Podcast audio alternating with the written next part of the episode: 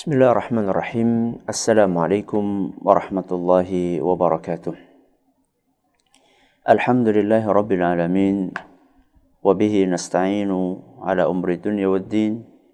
Wa sallallahu ala nabiyyina Muhammadin wa ala alihi wa sahbihi ajma'in. Amma ba'd.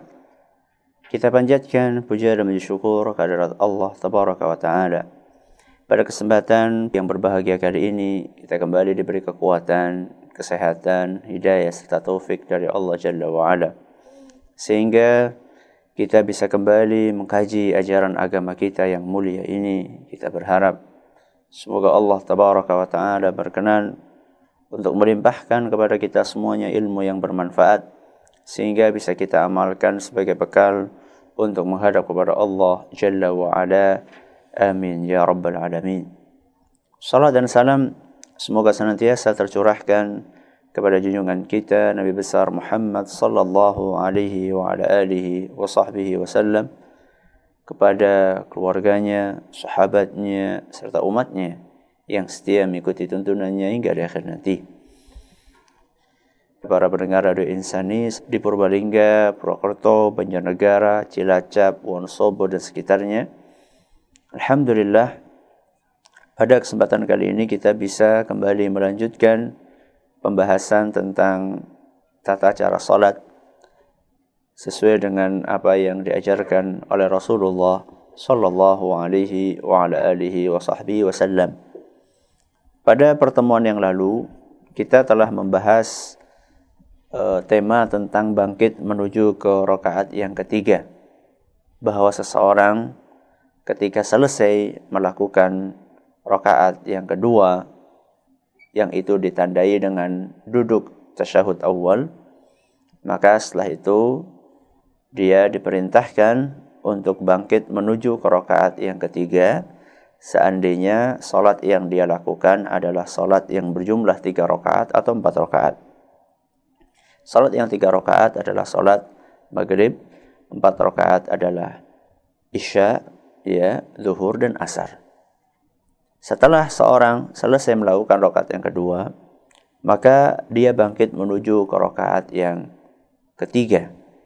Dan kemarin sudah kita jelaskan bahwa ketika bangkit itu, kita diperintahkan oleh agama kita untuk mengiringi gerakan menuju ke rakaat yang ketiga dengan ucapan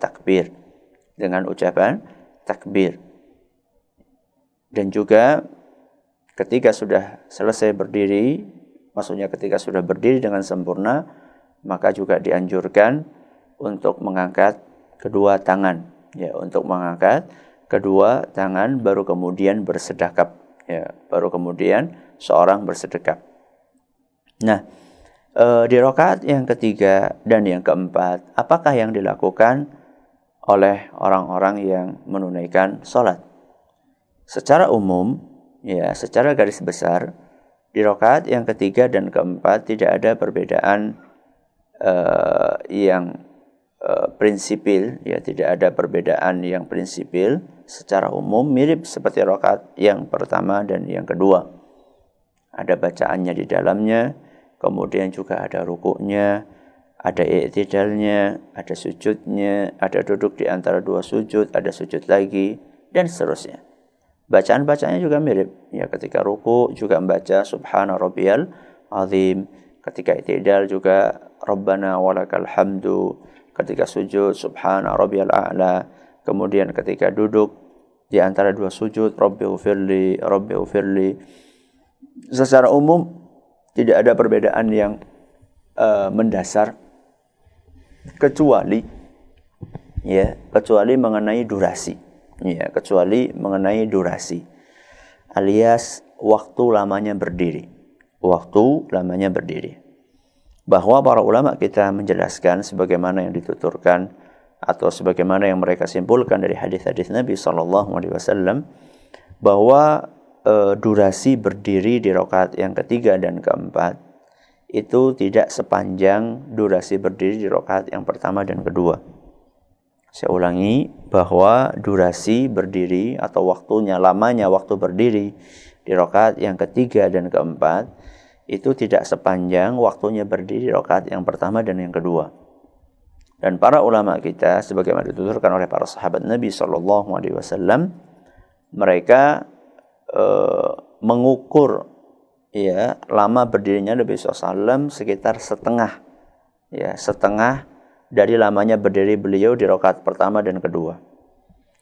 Disebutkan dalam hadis Abu Sa'id Al-Khudri radhiyallahu anhu annahum qaddaru qiyamahu sallallahu alaihi wasallam fil ukhrayataini ala an-nisfi min qiyamihi fil ulayataini atau fil ulayaini.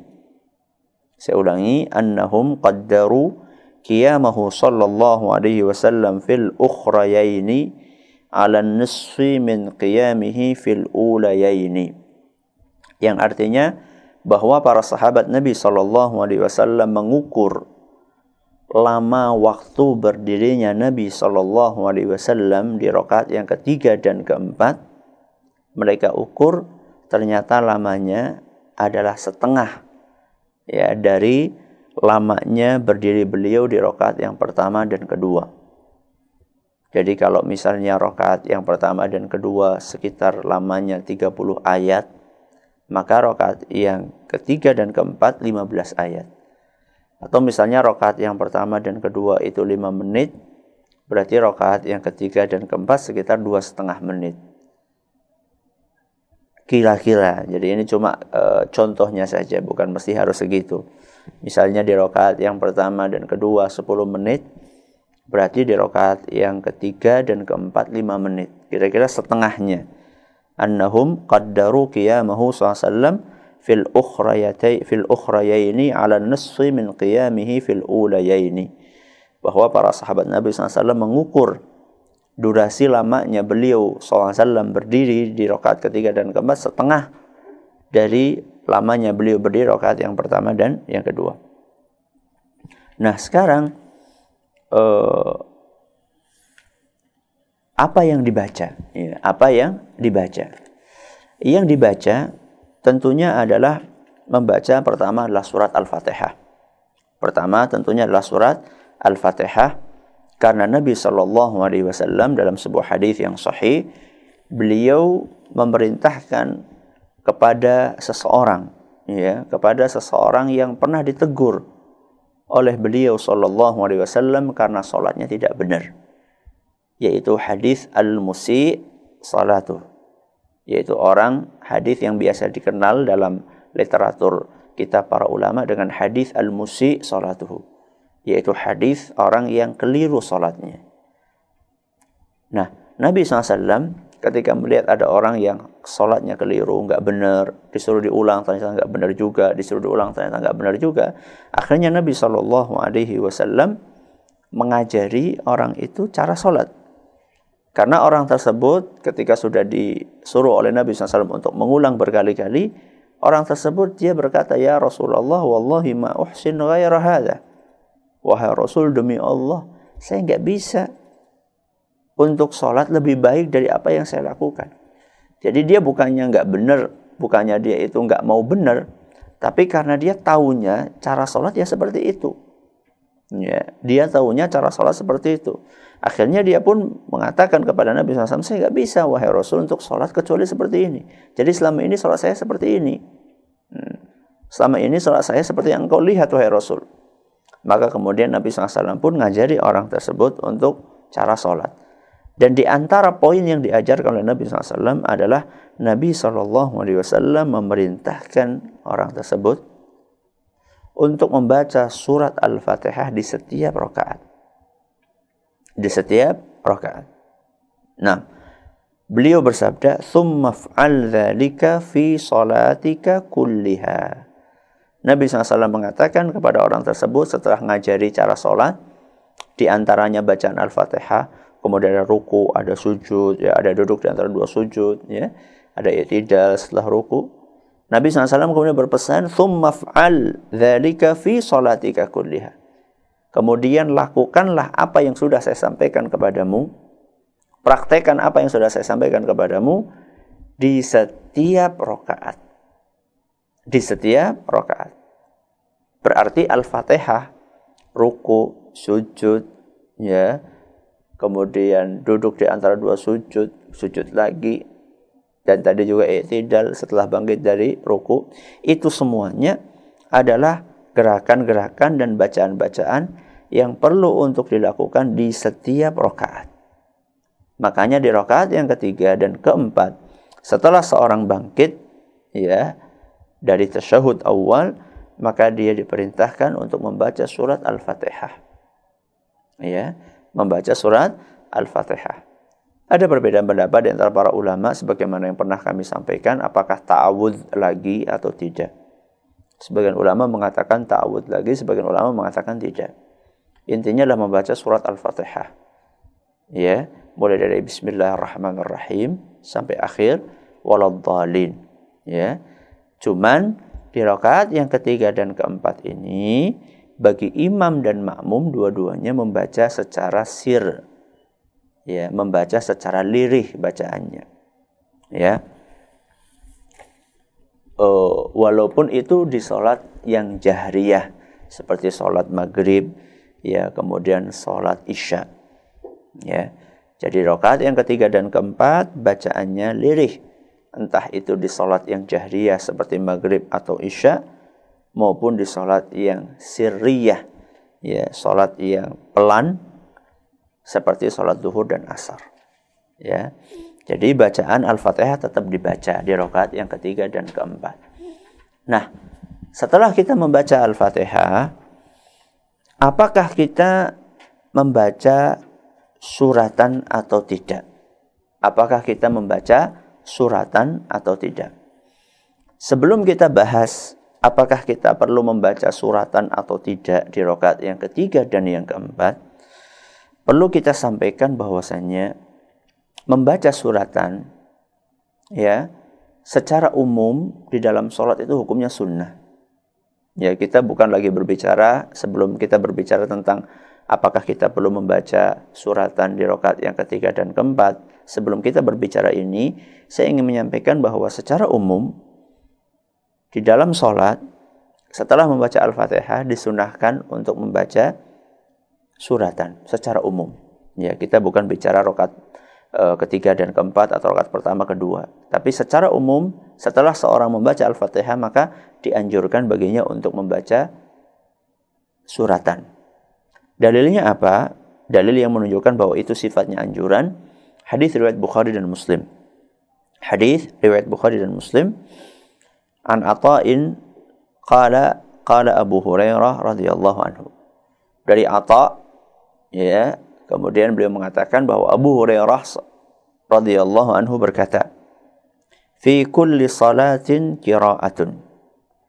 Di dalam setiap salat ada bacaan. Di dalam setiap salat ada bacaan. "Fama asma'ana an-nabiy sallallahu alaihi wasallam asma'nakum." Bacaan-bacaan yang Nabi SAW keraskan, maka kami juga akan keraskan pula. Ya. Artinya kalau Nabi SAW membaca dengan suara yang keras, yang kedengaran sama kami sebagai makmum, kata Abu Hurairah, maka kami pun akan membacanya secara keras, kami akan perdengarkan bacaan kami untuk makmum. Artinya para sahabat radhiyallahu anhum tidak ada yang menyembunyikan praktek ibadahnya Nabi SAW. Apa yang mereka lihat dari perbuatan Nabi, apa yang mereka dengar dari perbuatan Nabi SAW, apa yang ucapan Nabi SAW, maka mereka akan sampaikan seperti apa adanya. Makanya beliau mengatakan di sini, "Fama asma'ana Nabiyyu sallallahu alaihi wasallam asma'nakum." Apa yang Nabi SAW keraskan, diperdengarkan kepada kami, maka kami pun akan keraskan, kami perdengarkan kepada kalian. "Wa ma akhfa minna akhfainahu minkum." Dan bacaan yang dilirihkan oleh Nabi SAW, maka kami pun akan lirihkan. Jadi kalau Nabi SAW ngasih contoh lirih, kami akan ngasih contoh lirih kepada kalian, wahai murid-murid kami, sebagaimana dahulu Nabi SAW memberikan contoh lirih kepada kami. Kemudian kata beliau, "Wa man qara'a bi ummil kitabi faqad ajza'at anhu." Barang siapa yang membaca di dalam salatnya dengan ummul kitab. Ummul kitab itu adalah surat Al-Fatihah. Barang siapa yang membaca di dalam solatnya dengan ummul kitab, yaitu Al-Fatihah, azza'at anhu, maka sudah cukup sebenarnya. Artinya yang wajib itu sebenarnya membaca Al-Fatihah. Wa man zada fahuwa afdal. Barang siapa yang nambah, ya, setelah surat Al-Fatihah membaca suratan yang lain, fahuwa afdal, maka itu adalah afdal. Afdal di sini berarti enggak wajib, ya, sunnah. Makanya saya katakan tadi bahwa membaca Al-Fatihah, membaca suratan, ya, setelah membaca Al-Fatihah, ini hukumnya adalah sunnah. Dan sebagian ulama seperti Imam Nawawi rahimahullah, beliau mengatakan bahwa inilah ijma'. Ini adalah ijma' para ulama. Ketika beliau membawakan hadis yang tadi saya bacakan tadi, hadisnya Abu Hurairah dalam Bukhari dan Muslim, Imam Nawawi berkata, "Wa fihi istihbabus surati ba'daha." Hadis ini menunjukkan disunnahkannya membaca suratan setelah Al-Fatihah. Wa hadza mujma'un alaihi, dan ini hukumnya berdasarkan ijma' para ulama fi subhi wal jum'ati wal ulayaini min kulli salawati, dan ini disepakati oleh para ulama di dalam salat subuh, salat Jumat, dan 2 rakaat yang pertama dari seluruh salat. Wa huwa sunnatun 'inda jami'il ulama. Dan ini membaca suratan ini hukumnya sunnah menurut seluruh ulama. Wa hakal qadhi Iyad rahimahullahu taala an ba'dhi ashabi Malikin wujub as-surati wa huwa syadun mardud. Seorang ulama yang bernama Al-Qadhi Iyad, salah seorang ulama Malikiyah, bermadzhab Maliki, beliau menukilkan dari sebagian murid-muridnya Imam Malik bahwa mereka berpendapat wajib membaca suratan. Wa huwa syadzun mardud, dan itulah pendapat yang ganjil dan tertolak. Artinya bahwa membaca, ya, suratan secara umum setelah membaca surat Al-Fatihah, ya, entah itu suratannya yang pendek-pendek atau yang panjang-panjang tergantung jenis salat yang kita lakukan, maka itu hukumnya adalah sunnah. Itu hukumnya adalah sunnah menurut seluruh ulama, atau minimal menurut mayoritas ulama, kalau riwayat dari beberapa muridnya Imam Malik tadi diterima, ya, dianggap, ya. Akan tetapi kata Imam Nawawi, pendapat tersebutlah pendapat yang syadz, ya, pendapat yang ganjil dan merdud, yang tertolak. Karena tadi hadisnya tegas sekali dari Abu Hurairah radhiyallahu anhu, dan hadisnya sahih. Jadi secara umum, ya, secara umum yang namanya membaca suratan setelah Al-Fatihah itu hukumnya sunnah. Nah, sekarang yang jadi permasalahan, apakah hukum sunnah itu berlaku di rakaat yang pertama dan kedua saja, atau juga berlaku di rakaat yang ketiga dan keempat? Kalau yang umum di masyarakat, suratan itu dibaca setelah Al-Fatihah di rakaat pertama dan kedua. Itu yang umum di masyarakat. Dan jarang-jarang kita temukan ada orang membaca suratan, ya, setelah membaca Al-Fatihah di rakaat yang ketiga dan keempat. Itu jarang. Yang umum di masyarakat kita temukan bahwa suratan itu dibaca setelah rakaat pertama dan kedua, setelah Al-Fatihah di rakaat pertama dan kedua. Nah, sekarang yang jadi masalah adalah di rakaat yang ketiga dan keempat. Dan inilah pembahasan kita. Apakah di rakaat yang ketiga dan keempat, setelah seorang selesai membaca Al-Fatihah, dia juga disunnahkan untuk membaca suratan atau tidak? Ya. Ternyata dalam masalah ini ada perbedaan pendapat di antara para ulama. Ada perbedaan pendapat di antara para ulama. Imam Nawawi melanjutkan keterangannya sebagaimana dinukil dalam syarah Sahih Muslim, wa ammas suratu fi tsalitsati war rabi'ah. Adapun membaca suratan di rakaat yang ketiga dan yang keempat, tentunya setelah membaca surat Al-Fatihah, fakhtalafal ulama'u. Para ulama berbeda pendapat. Hal tustahabu am la? Apakah disunnahkan atau tidak? Jadi di rakaat yang ketiga dan keempat ada perbedaan pendapat di antara para ulama. Apakah disunnahkan untuk membaca suratan atau tidak setelah membaca surat Al-Fatihah? Wa kariha dzalika Malikun rahimahullahu ta'ala. Dan Imam Malik, beliau menilai, berpendapat bahwa hukumnya makruh. Jadi Imam Malik berpendapat hukumnya makruh. Jadi nggak perlu setelah membaca Al-Fatihah di rakaat yang ketiga dan keempat, nggak perlu lagi membaca suratan. Itu menurut Imam Malik. Wastahabbahu Syafi'i radhiyallahu anhu fi qawlihil jadid dunal qadim. Adapun Imam Syafi'i, jadi Imam Malik tadi mengatakan makruh. Adapun Imam Syafi'i, di pendapat beliau yang terbaru, karena dalam pendapat Imam Syafi'i itu ada qaul qadim, ada qaul jadid. Ya, ada pendapat beliau yang lama, ada pendapat beliau yang baru, dan itu biasa di antara para ulama. Ya, dan ini sebelum saya lanjutkan, ini ada kesempatan ya untuk memberikan pencerahan kepada kita semua bahwa bukan merupakan sebuah aib ketika ulama itu merevisi pendapatnya. Ya, ketika ulama merubah pendapatnya, itu bukan merupakan sebuah aib. Justru itu menunjukkan betapa objektifnya ulama tersebut. Bahwa orang itu ketika dia belajar, berjalan waktu dia belajar lagi. Maka dia akan mengetahui sesuatu yang sebelumnya tidak dia ketahui. Ya, akan mengetahui sesuatu yang sebelumnya tidak dia ketahui. Karena dia terus membaca, dia terus belajar, dia terus mendengar. Nah, ketika dia dapat ilmu baru, mungkin saja dengan ilmu yang baru ini dia akan bisa menilai bahwa pendapat dia yang lama, itulah pendapat yang lemah. Akhirnya dia tinggalkan pendapat yang lama tersebut, lalu dia ambil pendapat yang baru. Maka dalam kondisi seperti ini justru ya, itu menunjukkan betapa objektifnya ulama tersebut. Maka kalau kita perhatikan, Imam Syafi'i ada qaul qadim, ada qaul jadid. Ada pendapat baru, ada pendapat lama. Imam Ahmad malah banyak sekali riwayatnya. Kadang-kadang Imam Ahmad itu dalam satu permasalahan riwayatnya bisa sampai 3, bisa sampai 4. Ya. Kemudian juga sebagian ulama yang lain juga sama seperti itu.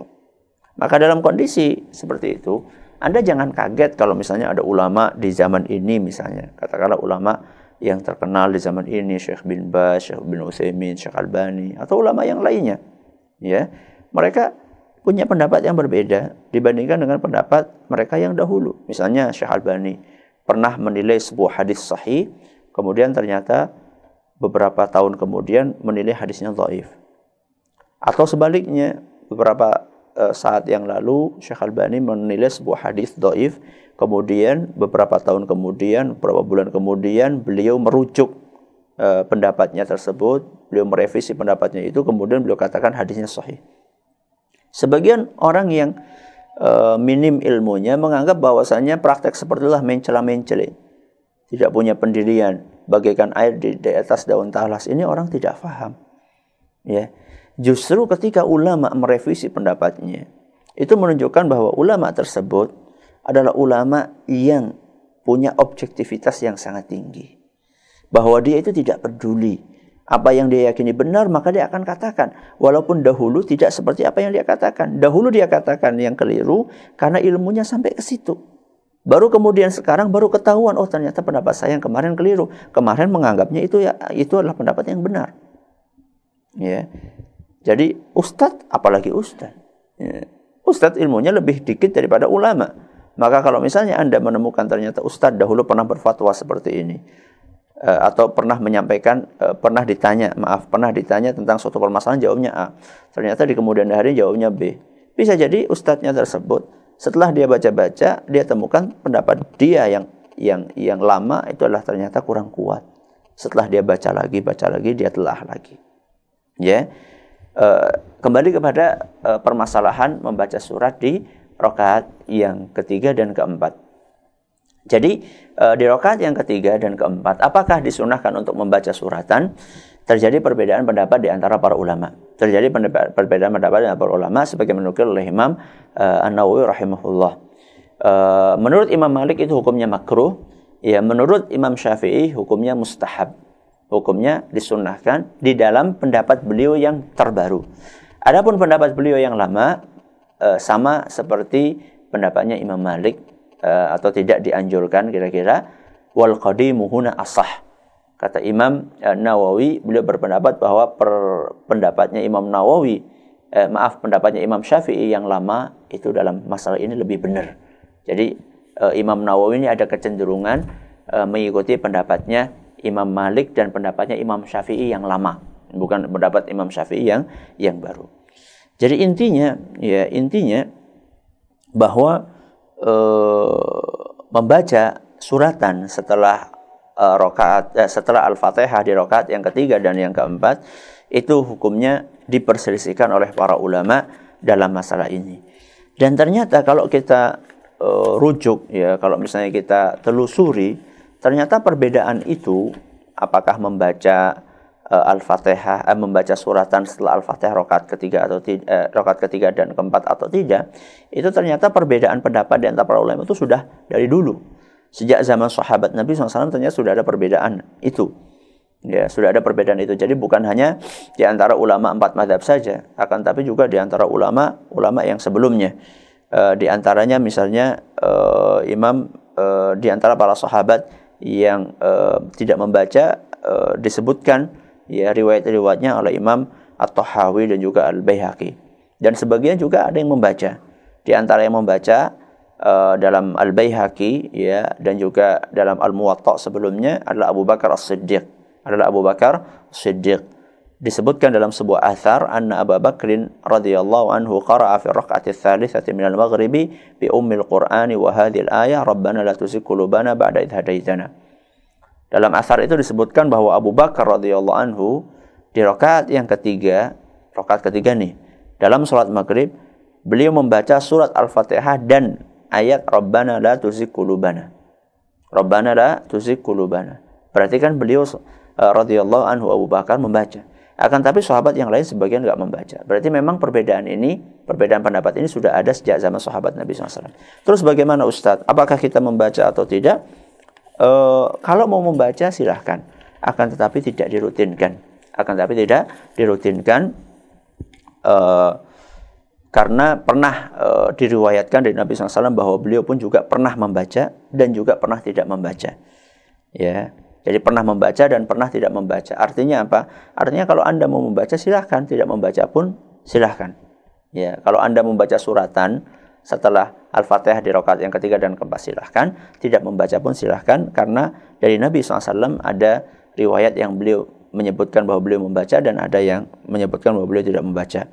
Di antara riwayat yang menyebutkan bahwa beliau membaca adalah hadis riwayat Muslim dari Abu Sa'id Al-Khudri, anna Nabiya sallallahu alaihi wasallam kana yaqra'u fi salati adh-dhuhri fi rak'atayn al-ulayaini fi kulli rak'atin qadra 30 ayah. Bahwa Nabi sallallahu alaihi wasallam ketika beliau sholat zuhur, di rokaat yang pertama dan kedua, beliau membaca suratan masing-masing rokaat panjangnya 30 ayat. Ini sholat zuhur.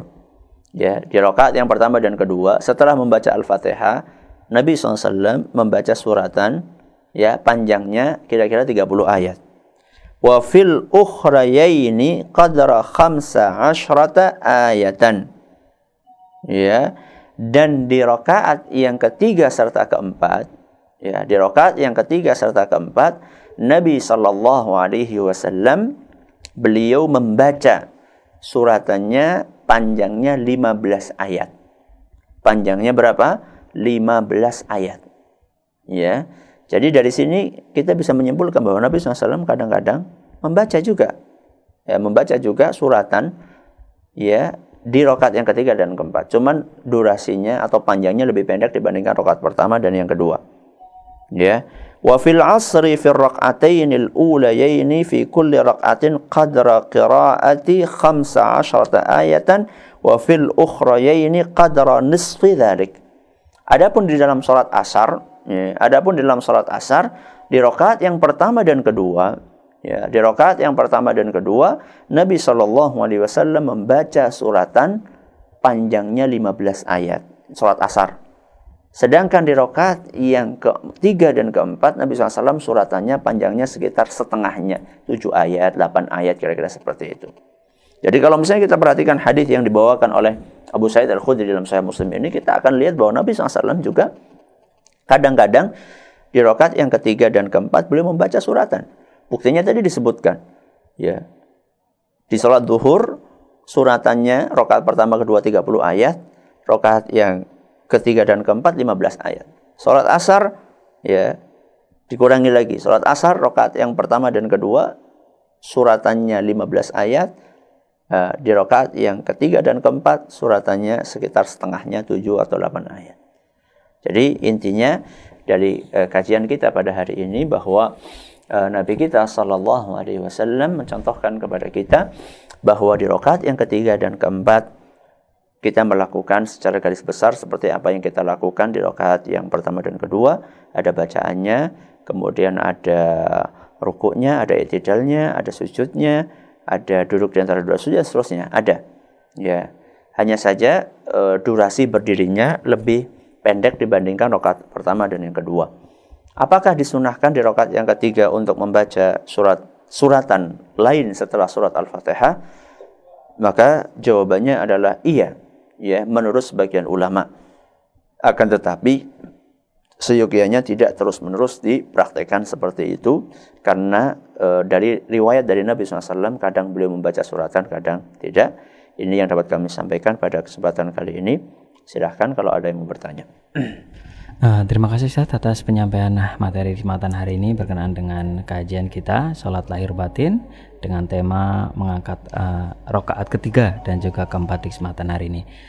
Dan kesempatan hari kita coba langsung angkat penelpon pertama Ustaz. Silakan. Halo, assalamualaikum. Waalaikumsalam. Waalaikumsalam warahmatullah. Dengan siapa, Pak? Waalaikumsalam. Dengan Bapak siapa? Dengan Rosi di Brebes, Pak. Ah ya, silakan. Pak Rosi di Brebes. Ya, silakan Pak Rosi. Pertanyaannya. Mau tanya Pak masalah sholat Jumat, itu bagaimana hukumnya yang melaksanakan sholat qobla Jumat yang melaksanakan dan yang tidak, bagaimana hukumnya itu? Ya, ya. Mm-hmm. Itu aja Pak. Terus yang kedua ya. Yang kedua silakan. Nah, yang kedua ada lagi masalah tahlil. Masalah tahlil katanya kan dari 1 sampai ke 7 hari, terus yang ke 40 hari, yang 100 hari katanya nggak boleh. Bagaimana itu hukumnya yang melaksanakan dan yang tidak? Ya, yeah. Terima kasih Pak Rosya di Brebes atas pertanyaan. Terima kasih atas pertanyaan yang disampaikan oleh Bapak Rosy yang ada di mana? Ada di Brebes. Ya. Pertanyaan yang pertama adalah mengenai sholat qobliyah Jumat. Ya, mengenai sholat qobliyah Jumat. Mengenai sholat qobliyah Jumat ada perbedaan pendapat di antara para ulama mengenai disyariatkannya atau tidak. Ya, mengenai disyariatkannya atau tidak. Menurut sebagian ulama disunahkan untuk sholat qobliyah Jumat, menurut sebagian ulama tidak disunahkan. Dan para ulama yang mengatakan disunahkan sholat qobliyah Jumat, mereka punya beberapa dalil walaupun sifatnya umum. Ya, walaupun sifatnya umum. Dan kami pribadi belum menemukan dalil yang spesifik, ya, belum menemukan dalil yang spesifik mengenai sholat qobliyah Jumat tersebut. Wallahu a'lam bishawab. Jadi kalau saya pribadi tidak menjalankan sholat qobliyah Jumat, akan tetapi tentu kami tetap menghormati saudara-saudara kami yang mungkin meyakini bahwasanya ada sholat qobliyah Jumat, karena memang ada sebagian ulama berpendapat seperti itu dan mereka menggunakan dalil-dalil yang sifatnya umum, ya, bahkan ada beberapa dalil yang ada dalam Sahih Bukhari, hanya saja dalil itu tidak spesifik sepengetahuan kami, jadi sifatnya umum. Nah, untuk menemukan dalil yang spesifik itu kami belum menemukannya, sehingga dalam hal ini kami meyakini bahwa tidak disunahkan untuk melakukan sholat qobliyah Jumat. Adapun qobliyah zuhur maka ma'ruf. Sekali lagi kami tidak mempraktikkan itu dan kami tetap menghormati saudara-saudara kami yang meyakini bahwa sholat qobliyah Jumat itu bisa dilakukan. Dan tidak seyogianya perbedaan-perbedaan yang seperti ini menyebabkan perselisihan, perpecahan di antara kaum muslimin, saling menghormati antara satu pendapat dengan pendapat yang lainnya. Apalagi ini adalah masalah ijtihadiyah, ya, masalah khilafiyah yang masing-masing punya argumen. Kemudian pertanyaan yang kedua mengenai mendoakan orang yang sudah meninggal. Jadi secara umum kita ini dianjurkan untuk mendoakan orang yang sudah meninggal. Ya, kapan saja kita dianjurkan untuk membaca atau mendoakan orang yang sudah meninggal. Ya, semakin sering kita mendoakan orang meninggal, maka akan semakin baik. Ya, maka akan semakin baik, apalagi itulah orang tua kita. Dan itu adalah bagian dari birrul walidain kita. Bagian dari birrul walidain kita kepada orang tua kita. Ya, kita mendoakan mereka, Allahumma ighfirli wa liwalidayya warhamhuma kama rabbayani shaghira. Allahumma ighfir lahum warhamhum wa'afihim wa'fu anhum. Intinya kita diperintahkan untuk memperbanyak mendoakan orang yang sudah meninggal. Adapun mengkhususkan ya hari sekian kami tidak mengetahui landasan yang melandasi amalan tersebut.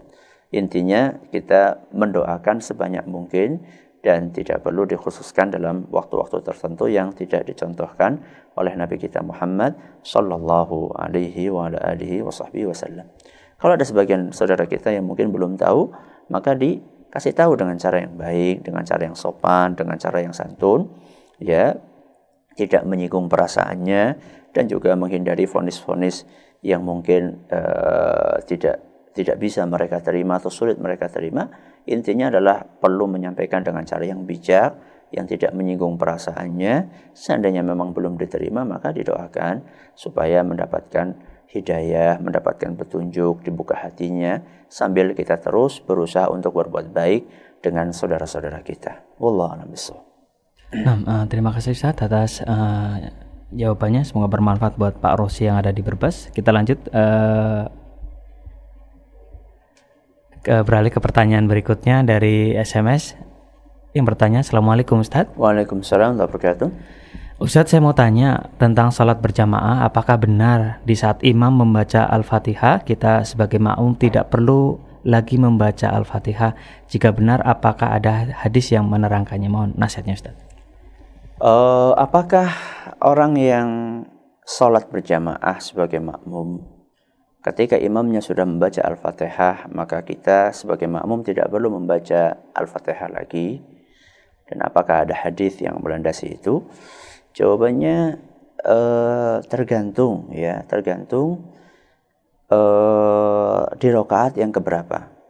Ya, kalau yang dimaksud adalah rakaat yang ketiga dan yang keempat, ya, ketiga dan keempat, yaitu ketika imamnya membacanya lirih, ya, atau di solat-solat yang, ya, bacaan imamnya lirih seperti zuhur dan asar. Kalau seandainya dimaksud itu, maka makmum tetap membaca. Jadi imamnya baca, makmumnya baca. Ini kalau misalnya kita berbicara tentang rakaat ketiga dan keempat atau rakaat pertama dan kedua di solat yang lirih bacaannya. Jadi bacanya itu zuhur, asar, kemudian rakaat ketiga, keempat dari salat maghrib dan isya.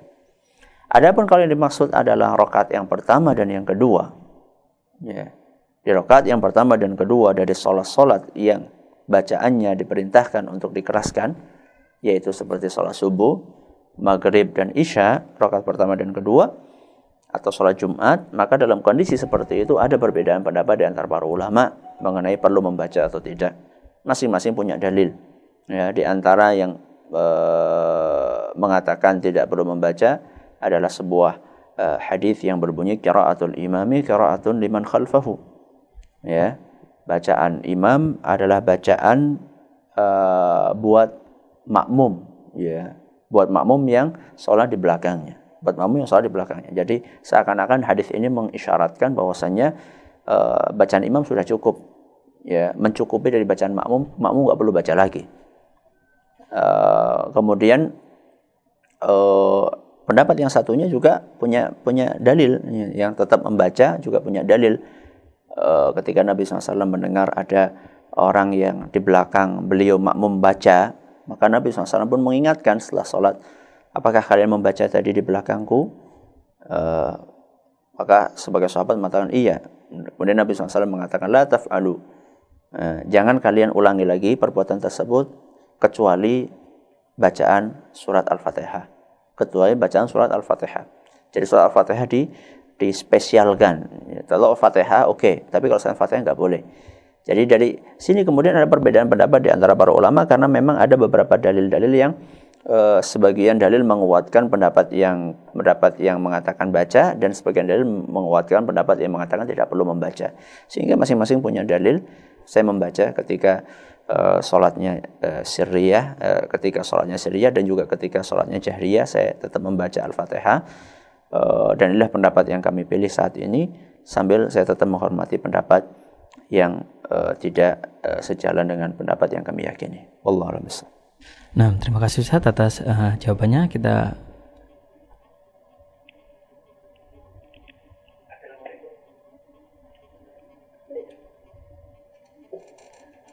kita beralih ke pertanyaan berikutnya Ustaz dari SMS yang sudah masuk dari Muslimah di Semarang yang bertanya, Assalamualaikum Ustaz. Waalaikumsalam warahmatullahi wabarakatuh.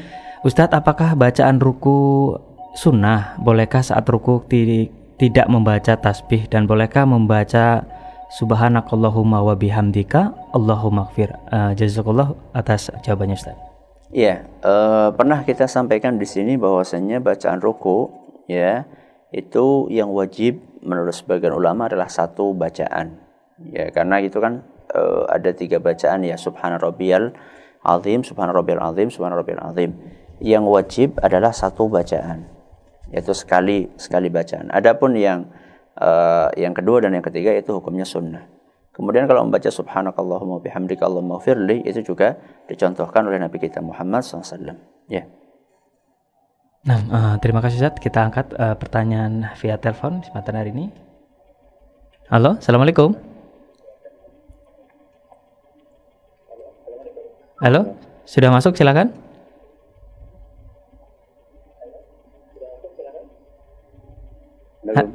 Waalaikumsalam warahmatullahi. Silakan pertanyaannya. Dari Bapak siapa di mana?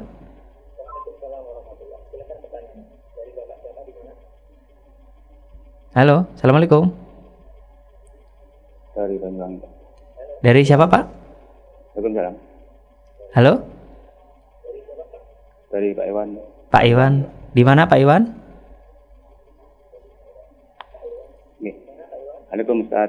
Waalaikumsalam. Silakan, suaranya agak keras sedikit. Waalaikumsalam warahmatullahi. Silakan, suaranya volumenya di. Ya, masalah silakan. Ini Pak Ustaz, masalah. Nggih. Masalah doa kafarat itu dengan doa penutup majelis itu bedanya apa Ustaz? Doa kafarat dengan doa penutup majelis. Terus iya. Iya. Kadang-kadang saya melihat itu kadang kan di akhir itu pakai doa kafarat itu dipakai, kadang ada yang pakai doa penutup majelis itu. Oh iya. Iya. Itu saja bertanya Pak. Nah, terus saya yang kedua Ustaz. Iya. Masalah sholat 2 rakaat itu apa? Ada duduk tafaruknya atau tidak Ustaz? Oh iya. Ya cukup Pak Iwan pertanyaannya. Terima kasih. Iya. Assalamualaikum warahmatullahi wabarakatuh. Waalaikumsalam warahmatullahi wabarakatuh. Silakan Ustaz. Dua pertanyaan dari Bapak Iwan yang menanyakan yang pertama antara doa kafarat dengan doa penutup majelis.